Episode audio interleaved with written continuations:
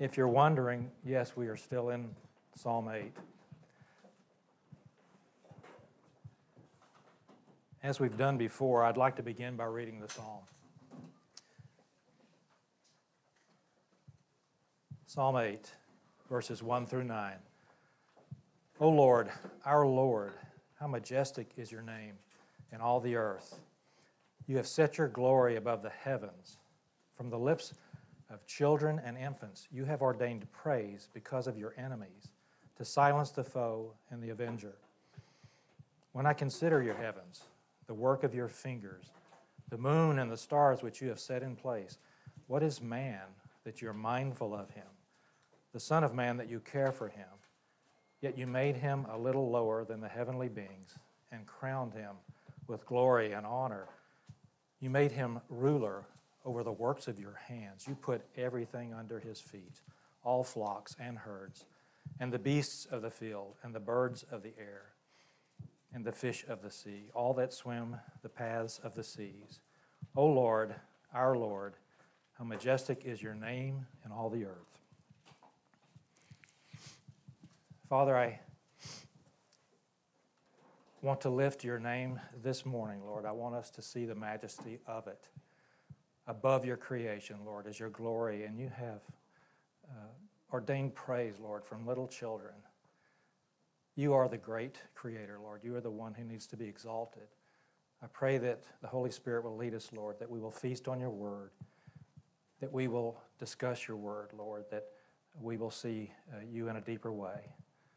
I thank you that we have this time together to fellowship, and I thank you for our salvation through Jesus Christ, our Savior. Amen. So we have uh, spent a little time in this uh, psalm, and I don't think we're going to finish today. uh, that's okay. We, you know, we came at it first in rapid fire. We read through it. We, we got the main points. We got the basic tenor of the psalm, and then we took a little time to walk through it, and we and we observed some of the words that were in it, and we focused on some of the meanings and the phrases and the application, kind of. But now uh, we are in that part where we're going to go. We, we're going to go a little deeper. We're looking to see some themes of God's word that are expressed uh, in this psalm, elsewhere, but also in this psalm. And so that's where we are. Last week, we started with the first verse uh, of Psalm 8, and it's just our, O Lord, our, our Lord, how majestic is your name in all the earth. You've set your glory above the heavens. And we discussed the fact that we don't really see the world upholding God's name, His majesty, His royalty, and His, His dignity. All that He is, it's not really what we see. It's more or less brushed aside these days. And our culture's not really uh, in the mode of lifting God up. We, we, uh, we're, we don't like that, but that's the way it is. We, we actually live in a time where many people don't even give uh, uh, acknowledgement of the evidence of, of the existence of God. And that's where we've come. Now, when we looked at that, it led us right on in to Romans chapter 1. It seems to be very relevant, I think, for the days in which we live. And uh, I'm always drawn to these uh, verses, especially uh, 18 toward uh, and to the end of the chapter. And I chose especially this NAS translation. Normally, I read this, these first two verses uh, For the wrath of God is revealed from heaven against all ungodliness and unrighteousness of men who suppress the truth in unrighteousness. Because that which is known about God is evident within them, for God made it evident to them. And I think that we see evidence coming to people and from within people. And I didn't pick up, uh, some of the translations don't uh, give us that uh, uh, bit of information so, so, so clearly.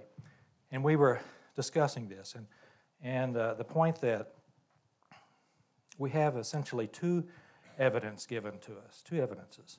And they're part of what many consider a general revelation about, about knowing God. And we see two sources evident within evident too from without. And I would call that creation for sure, but within, I think we're talking about something else that is also addressed in uh, uh, Romans. And I think it's having to do with the law, God's law, written in the human heart. So that's what I'm talking about. And that's where we ended last time. We were just about to pick up uh, this uh, point. So I'm talking about then what's termed the conscience or that internal value system. And Paul is telling us here in Romans chapter 2 that God put one in everybody. Let me read uh, the verses Romans chapter 2, 12 through 15. For all who have sinned without the law will also perish without the law, and all who have sinned under the law will be judged by the law. For it is not the hearers of the law who are righteous before God, but the doers of the law who will be justified. For when the Gentiles, the pagans, who do not have the law instinctively perform the requirements of the law, these, though not having the law, are a law to themselves, in that they show the work of the law written in their hearts, their conscience testifying, and their thoughts alternately accusing or else defending them. The law uh, stated here the, with the capital L, it's speaking of the Mosaic law. It's speaking, it's speaking of the the written law that was given by God to Moses on Mount Sinai. And it's stating that, you know, with or without that, we're all under sin. Because the evidence is that of sin is the wages, and, and all perish with or without the law. But it's also saying that Gentiles who were never given the law, well, they, they're not always all the time bad, are we? Uh, you know, they can attempt to do things right. There's something about them that wants to uh, instinctively perform the requirements of the law, not incompletely, not completely, but to try. And they, in doing that, they're evidence of a law that God has written on the human heart. And so this is what we, we call the conscience. The conscience is the non physical part of a person that causes mental anguish and guilt when we violate it, and feelings of well being when our behavior and our actions conform to it. It must be based on some value system, or better stated, somebody's value system. The Greek word for conscience means moral awareness or moral consciousness. The conscience, it reacts to our actions, our thoughts, our words. It can do this either positively or negatively, and it's according to a standard of right and wrong. So every honest person has to ask themselves who put this standard of right and wrong in my thinking? God says He made us this way. Now, in this passage in Romans, we can find out a couple of things about our consciences and, by extension, our hearts. First, concerning the law written in the human heart and the conscience, these are the God given capacity that humans have to exercise self evaluation. Paul referred to this regarding his own conscience at various times in his life. One example of that is found in uh, Acts chapter 23, verse 1. This is a, a time when Paul was being held by the Romans, and a Roman commander finds out that he's a, a Roman citizen, and he, and he stops their questioning and takes Paul before the Sanhedrin. That's where I'll pick it up. Acts 23 1. And looking intently at the council, Paul said, Brothers, I have lived my life before God in all good conscience up to this day. Now, what, what immediately follows is he's struck in the face. But he had a clear conscience. He had done a self evaluation to that point, and he, his conscience was clear with where he stood and what he had been doing. Second, the conscience is portrayed as a witness, just like in a court of law. It can testify for you or it can testify against you. Now, in these verses in Romans, Paul states that the Gentiles have consciences that give testimony to the fact of the law on their hearts. Now, the Gentiles, I believe they're singled out from the Jews only because the Jews had been given the written law, the written Mosaic law, not because Jews don't have a conscience. Later in Romans chapter 9, Paul uh, is addressing the current state of Israel's blindness with regard to the gospel. And he speaks of the witness of his own conscience when he's writing this. He says in uh, Romans 9, uh, verse 1, I'm speaking the truth in Christ, says Paul. I'm not lying. My conscience bears me witness in the Holy Spirit.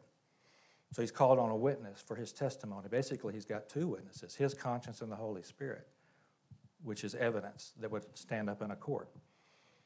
So here's a question What happens when we don't listen to the testimony or the witness of our conscience? When we allow the distractions and the diversions of the world to block out what we would otherwise know as truth? Then a real problem arises when people continuously disregard the witness of their consciences. Your conscience fades away, says Dan. I agree. It's seared. First Timothy four says, but the Spirit explicitly says that in later times some will fall away from the faith, paying attention to deceitful spirits and doctrines of demons, by means of the hypocrisy of liars, seared in their own conscience as with a branding iron. Linnell says your conscience, 1 Timothy 4, your conscience can be seared. It can be seared. In surgery, we, we would call that cauterized. You take a little electrode and you, you bleb out the, the bleeding vessel, and it's, and it's scar tissue. And when that happens with your conscience, the function, it doesn't function the way God intended anymore. That's not a good, a good place to be. Yes. I think too that our, our conscience needs a refresher course. And I think that's what the Word of God does for us. As we're away from, as we're away from the Word, uh, things get a little fuzzier. Right. As we're in the Word, as we're interacting with the Word, as we're praying with the Lord, those come into to sharper focus, and we're like, oh yeah, it's not, oh, did God really say? You know, no, God said this. Right. So the further we get from the Word, the more easily our conscience can get seared, the more easily we can uh, become clouded with regard to certain issues. The closer we stay to the Word, the, the closer we get to black and white reality. Very good. Romans one goes through the whole rest of it. Sure does. Right. That, that's the peril of a seared conscience. Rob says if you continue through Romans 1, you're going to find that that's not a good place to be, a seared conscience, because God can give you over. He can just remove His protection. He can remove, He can allow us to have everything we want, and it is not good, okay, when He turns us over. So what I've done is uh, I got, I, I, I've gotten two representative statements, okay? And then I found these, they're from evolutionists. And uh, they're very much in alignment with the generally accept- accepted narrative uh, of those who speak for the scientific community, okay? Uh, comments like these, they're not uncommon among the educated elite who have fallen for the lie of evolution. The first one is from a Dr. Scott Todd, and it's a remark which I find rather absurd, I, and I think it's really an example of what we call circular reasoning. Let me first just read the slide out loud, and then I'll discuss these. We'll discuss the statement. So, the majority narrative of the scientific community, uh, Dr. To- uh, Scott Todd, and he's an immunologist, uh, immunologist at Kansas State University. He wrote, even if all the data point to an intelligent designer, such a hypothesis is excluded from science because it is not naturalistic. And then Richard Dawkins, he's, he's pretty well known uh, celebrity among atheists. He's a very aggressively anti God atheist. Uh, his education is in biology. He writes eloquently for us here that biology is the study of complicated things that give the appearance of having been designed for a purpose. The appearance of having been designed for a purpose. So let me start with Dr. Todd. Circular reasoning. Let me give you an example. It's like saying 18 year olds have the right to vote because it's legal for 18 year olds to vote. You know, you're using one unproven statement to support another. Jesus, I think, understood this kind of thinking when he referred to the Pharisees. In Matthew 15, 14, he said, Let them alone, speaking of the Pharisees. They are the blind guides of the blind. And if a blind man guides a blind man, both will fall into a pit. Now let's look at Dr. Todd's statement. He says, even if all the data, not some of the data, all of the data, point to an intelligent designer. That's a code word for supernatural God of the Bible, the God of Israel. Abraham, Isaac, and Jacob, the, you know, the creator of all. Such a hypothesis is, hypothesis is excluded from science because he's the gatekeeper, you understand. Because it's not naturalistic. For something that's not naturalistic, it is supernatural. So, what he's said is even if all the data point to, point to a supernatural God, such an idea is excluded from science because it's supernatural. That's what he said. So, there's no evidence to back that. In fact, it's very close minded. Concerning the statement from Richard Dawkins, yes.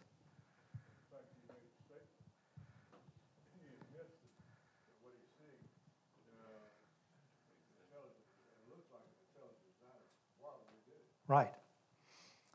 These are, these are the, the little tricks and curves and, and swirls you have to do through the Word of God in order to maintain your focus on no God. Yeah. And it starts to show up in the absurdity of the statements that you make. So, uh, Richard Dawkins here, he says, um, oh, let's see, I, th- I think he demonstrates for us the extent to which someone will go to avoid responsibility to God, even someone who's considered highly intelligent his foolish sounding remark becomes necessary to support the false theory of evolution. Now, I looked up the word complicated, and it means composed of elaborately interconnected parts, complex, such as a complicated apparatus for measuring brain functions, difficult to analyze, difficult to understand, or difficult to explain. I mean, all I can say is at least he admits that biological things are complicated. Yet by doing so, he creates, at least for me, a dilemma. What do I mean he causes a dilemma? well, let me just read the slide and kind of go over. I, this is me scratching my head. And I'm looking at, that's a very unflattering picture of Richard Dawkins, by the way. But he, he was on the BBC and he was ridiculing anybody who didn't believe evolution because it's so plain and clear. Now, I'm wondering, like this guy, is this is Dawkins, is he a fool, as, as they say in Psalm 14 and 15, the fool has said in his heart, no, uh, no God? Or is he purposely ignorant, like we just read in Romans 1 18 and 19? Or maybe both. Now, I threw in a little snarky uh, remark down below here. I, you know, just in case, if he wanted to deny the existence of Leonardo da Vinci, would he write something like, uh, the Mona Lisa gives the appearance of having been painted by an artist. I don't know, I thought it was pretty similar. Um, so is he a fool or is he purposely uh, suppressing the truth and unrighteousness? So? Hang on. I, I, I knew the PhD would get me. Nobody's even supposed to have noticed that yet.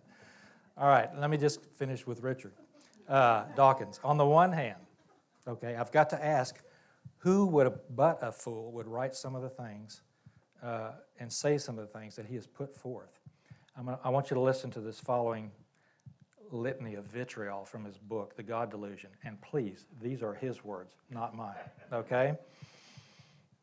The God of the Old Testament is arguably the most unpleasant character in all fiction, jealous and proud of it, a petty, unjust, unforgiving control freak, a vindictive, bloodthirsty ethnic cleanser, a misogynistic, homophobic, racist, infanticidal, genocidal, filicidal, meaning a father that kills their son, pestilential, megalomaniacal, sadomasochistic, capriciously malevolent bully.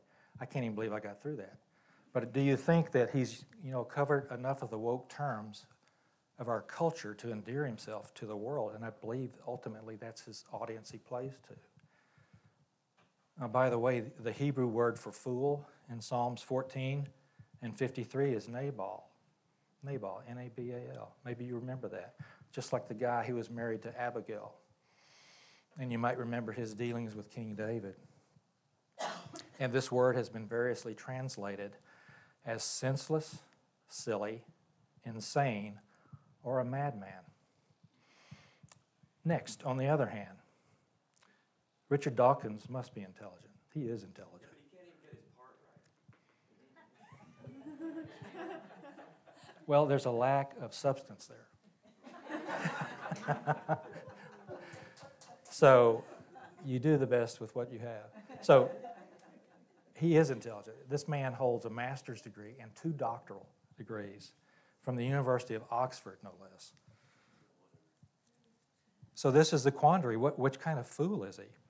And I think that the answer uh, is that he really is. If we kept going in Romans 1, as Rob uh, is looking, uh, we would find the answer to this question. In Romans 1, verses 21 and 22, it says, For although they knew God, they neither glorified him as God nor gave thanks to him, but their thinking became futile, and their foolish, foolish hearts were darkened, made, that is, became darker. Although they claimed to be wise, they became fools, possibly indicating that what began as just suppression of the truth has progressed to insanity. I mean, I don't know. Any thoughts on that? Most, most views like that really fall into two, for the most part, either hatred of God or a love of self in the world. So with that, you have to see really where their intention is, uh, to understand what they're coming from. So he sees a double sided coin here hatred of God. And what was the other? Uh, love of Love of self. Okay, they just go together. And, you know, our, our, our thinking in the world would, would not inhibit that at all from happening. No? Now, all, all the things that Dawkins accuses God of are obviously not true, but he's appealing to a sense of morality. Um, Dawkins famously has, he has no morality. He looks at the universe as just chance, and there is no morality in the universe.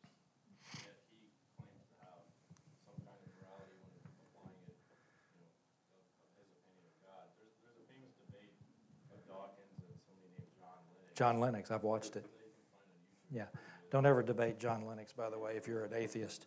Uh, he's, got, he's got a couple of doctorates himself, and he's a, uh, a Northern Irishman, and he can hold his own with Dawkins or anybody. Very intellectual fellow. I, I highly recommended, uh, recommend some of his uh, works. Um, yeah, you know, it's, it's, a, it's, a, it's almost, it's inconsistent to say the least. You know, and, it, and he draws upon morality at some level, but you can't do that. You, if you've no standard, you can't claim uh, that your, your way is right. You've nothing, no authority to do that without, uh, you know, ad- admitting that. But I think even in that, right, so much of our, our creative purpose is reflected even in the negative, right? That we were not made for independence. And we were, we were made to have a union with God and to magnify Him and to exhibit His, His attributes and His character. And so in the absence and in the insistence of removing God out of our life, that, that creative capacity continues to exist, only now Right. it's feeding off of the world and it's feeding off of, off of demonic things. Right, Logie points up the hypocrisy and all of that, and you- you can't, you just can't get away from it because ultimately God's truth is going to shine through. And you know, anyway, we we we end up with with a uh, a very aggressive uh, hatred of God, and it's done um, as a uh, just uh, uh, his purpose in life essentially. So Jim, Jack, yes, I think it's interesting that they go to so much trouble trying to deny someone who does not exist. you want to come finish the lecture because you. Ann, Suppressing the truth is evil. right, and Evil is progressive, it's not static, right. and it's step by step. It's step by step. Until you get into the depravity. Right. It's, it's, an, it's we acclimate to it. We accommodate and, and we go down in progression. You're absolutely right. Again what Romans one describes. All of it. I mean that. I mean, I go to that very frequently. Just you know, just so I make sure I'm, I'm uh, keeping up with what's going on. Yes, the Easter Bunny is in the upper right corner of the slide. Why is it there? That was to remind me that he too is a fictional character. But for some unknown reason, Richard Dawkins doesn't seem to have an aggressively uh, devoted life to making sure I don't believe in him. and it's just rather interesting. Um, any, any other thoughts before we move on? You know, Jack, the whole irony of this, if you go back to the previous slide, Uh-huh. this close, is that, uh, like Todd says, um, despite observation, Yeah, then. well, In the face? Can't be science, but science is based on observation. Right. And repeatability, so the whole scientific method gets thrown out the window by these guys. that's those PhDs for you, though, Jim. You know, So, it seems, you know, I. Yes, we know- Rob. We know enough about Dawkins to say his, his problem is not intellectual, but he's a grump. You know, and, and we all get grumpy sometimes, you know, we Yeah. our coffee yet. Yes. We know what that's like. Right. And, you know, you get a burr in your saddle, you get angry. And he's got psychological problems. It's not just, Say, you said it first, he does not have intellectual problems. well, I'm not saying. he- No, I, I agree with you. But he's got an attitude problem. Right. So. You know. I- Do you know enough about Todd to know? if Uh, he He's a has that thing? PhD. I don't. Okay, so I was gonna say that it seems to me in Todd's statement, although he could do with some refinement, that all he was saying was that for the sake of dis, the discipline of science, we have to operate by the paradigm of, you know, this. Yes, but that's a false premise because is- evolution is not required in the discipline of science. Science is the observation. the mind of God. You know, if I'm gonna practice science and do research. Yeah. I can't like, in the background think, well, God might intervene and, and interrupt my, my scientific analysis. I have to assume that he's not going to do that. You Otherwise, know, Isaac Newton and all the original uh, uh, explorer, uh, scientists that gave us all the basic knowledge that we have now had no problem with God, inter- intervening or not. And I, I don't think it is a problem, but I think for the sake of the discipline, Yeah. I can't just say, well, I don't know if God intervened in this experiment or not. yeah, but But fundamental to the discipline is causality. Right. Can't go anywhere without causality, so we we use that every day. Right. No, uh, science is not. It's we have observable science. There's observable science and historical science. Okay, they're talking about. They try to insert historical science as a science with an unproven narrative. We basically work these in research. It's done on uh, observable science. It has to be observable and repeatable.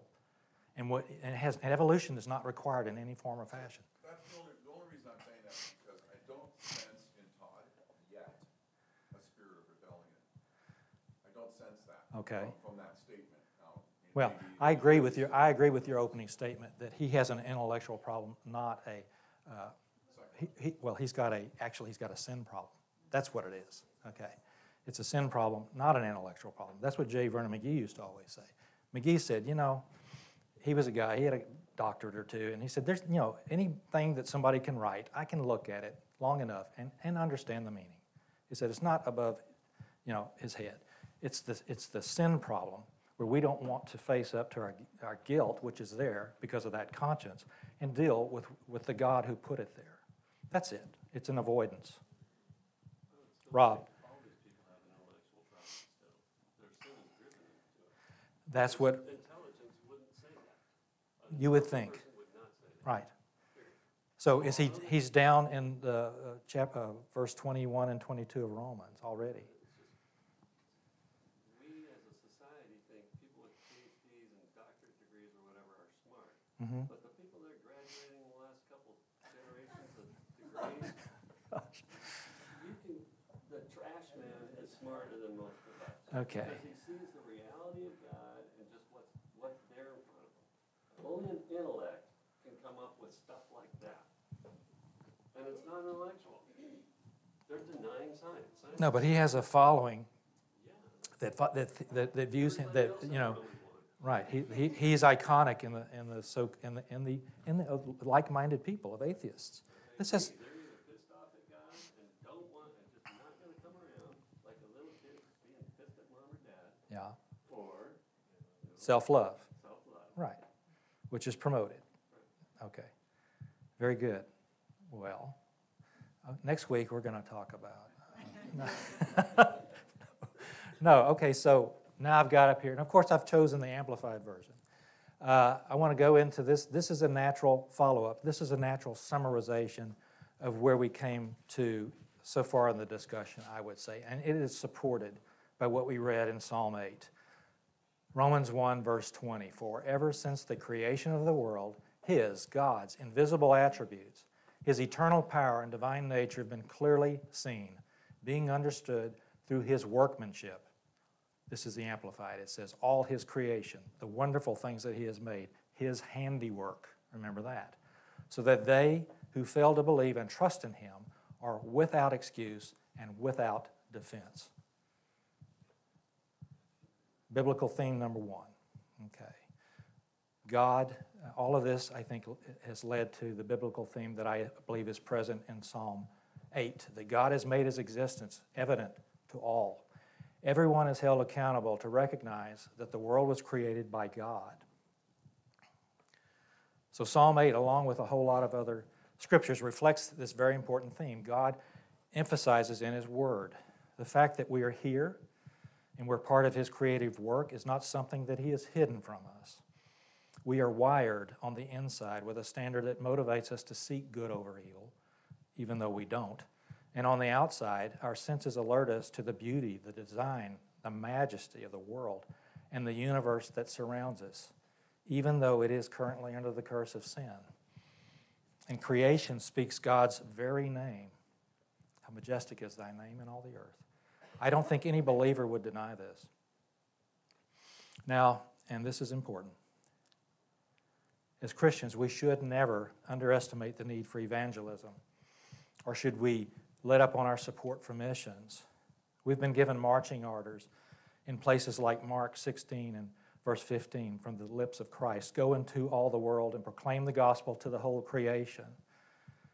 Having said that, God's word also makes it clear that in God's final judgment of unbelievers, no one will be able to claim innocence by reason of ignorance. The evidence of God's work surrounds us and demonstrates his attributes, his power and nature, and the conscience or capacity for moral awareness that he has placed in each person motivates people to seek to worship.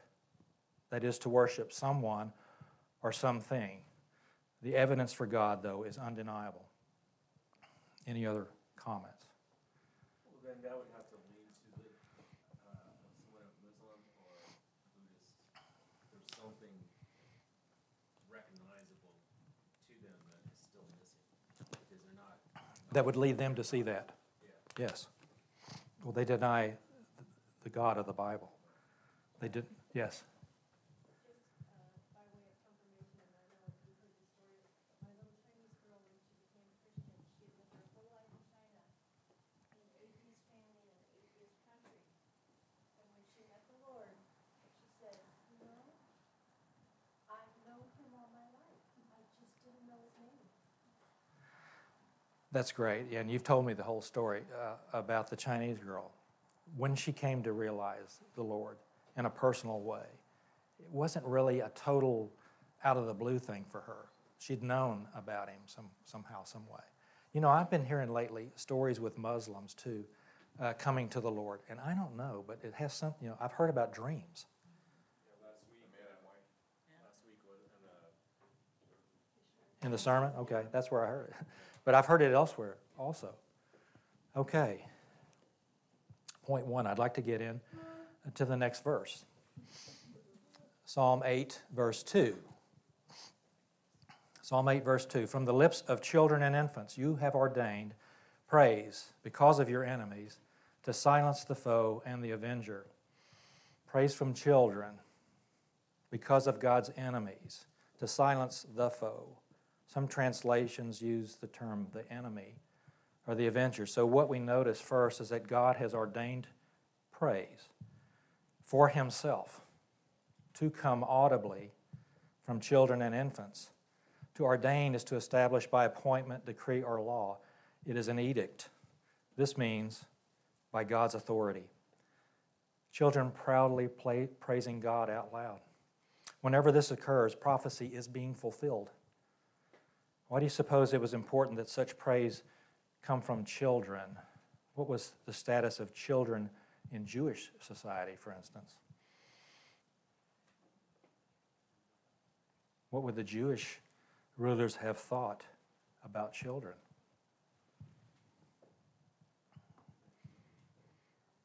In the Mosaic Law, children have no rights, period. They were lowly, simple. Um, the psalmist says that a purpose of this praise was against God's enemies or because of them. It would anger them, it would shut their mouths and leave them speechless. We also read in the verse, Your enemies, plural, is followed by the foe and the avenger, singular, with the definite article the. Let me ask who are God's enemies?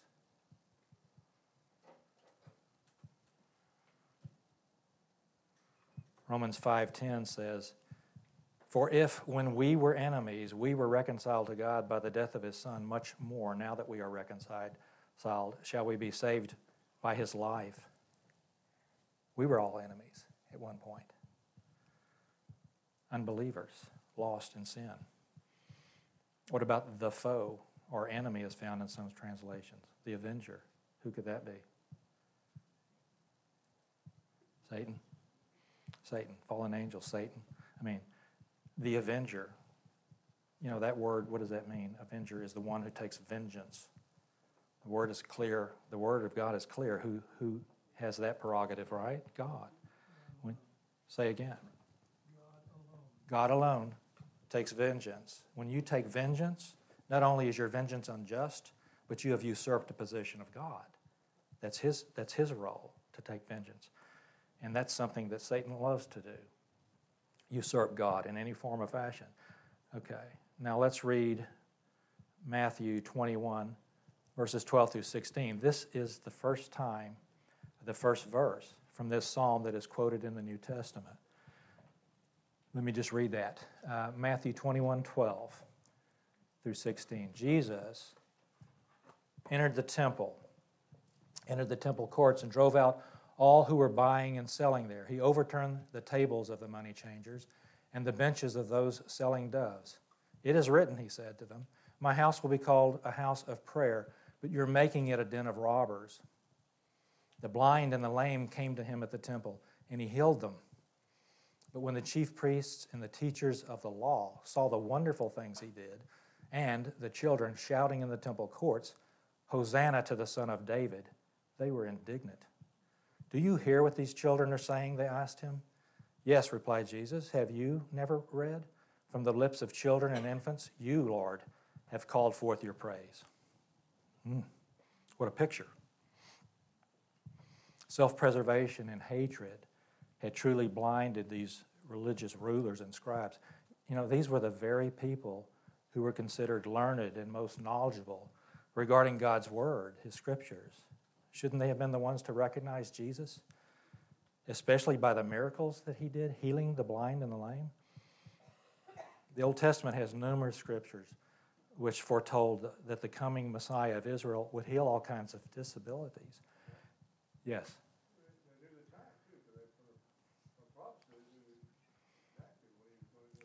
Right. Right. And there's, what's the explanation for the fact that they would deny him in the face of all evidence pointing toward him? Self preservation. Like? I mean, Yeah. they knew who he was. Yes. Right. Self preservation. You know, what will you suppress the truth for? This was their reason. Let's see. So even when the, the religious, religious rulers then, they saw the wonderful works that Jesus did, and rather than recognizing him as the Messiah, they became enraged that children were praise, shouting praises to Jesus as the Son of David, clearly a messianic title. So we need to stop here for a minute and just consider. I think that there are two groups present in this scene, in this passage, and that is apart from Jesus himself. They're the, the Jewish religious uh, chief priests and the teachers on the one hand, and the children in the temple courts on the other hand. And I believe that two opposing wisdoms are on display here. Ask yourself which group was following the wisdom of the world and which group was following the wisdom of God. Which group was considered more noble rich, more knowledgeable, strong, more highly esteemed, and even claimed the greatest honor, according to the world. Uh, which group was considered less significant, weaker, naive, unsophisticated, and even foolish by the world's estimation? So I'm sure you see where we're going with this. There's a difference between worldly or earthly wisdom and godly wisdom, or that wisdom that comes from above. James addresses this in the third chapter of, of his uh, uh, book. James, 13, James 3 13 through 17 says, Who is wise and understanding among you? By his good conduct, let him show his works in the meekness of wisdom. But if you have bitter jealousy and self ambition in your hearts, do not boast and be false to the truth. This is not the wisdom that comes down from above, but is earthly, unspiritual, demonic. For where jealousy and selfish ambition exist, there will be disorder in every vile practice. But the wisdom from above is first pure, then peaceable, gentle, open to reason, full of mercy and good fruits impartial, and sincere. So when the religious rulers asked Jesus if he'd heard what the children were saying, what did they expect Jesus to do? Say it. Rebuke them. Shh. Be quiet. To do so would have denied uh, his title as Messiah, so he didn't do it. They wanted him to make them quiet, but I'll tell you, the, the children weren't the ones who end up silenced. Also, and I think we should really not miss this, the significance of this quote from Psalm 8:2 would not have been lost on these Jewish religious elites. Jesus was not merely quoting an Old Testament scripture here. No. He was directing the, ver- the verse to and at them. These indignant rulers would have surely, surely understood what Jesus was saying about two very important matters who they were and who he was. In all that transpired here in Matthew, God is beginning to demonstrate for us his principle regarding the foolish and the weak in contrast to the wise and strong things of the world.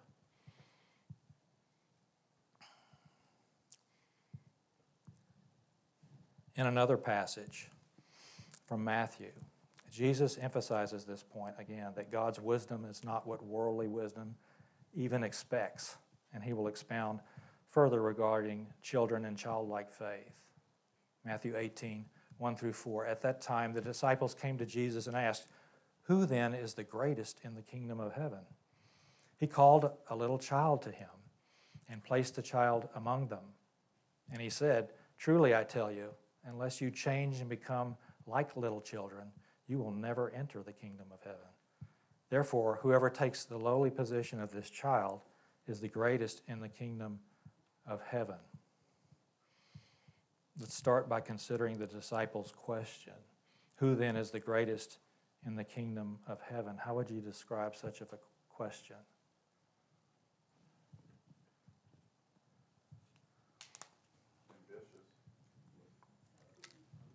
Ambitious.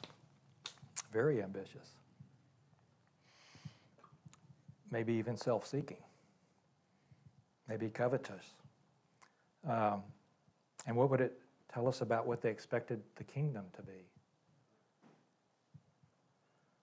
Maybe they meant something more like, How can I personally rise to a position of greatness or preference in your kingdom, which they expected would be one of prosperity and peace? They're not wrong, it is a meritocracy, but but the standard of measure is not what we judge in this world, right? Right. Whoever would be greatest must be the servant of all.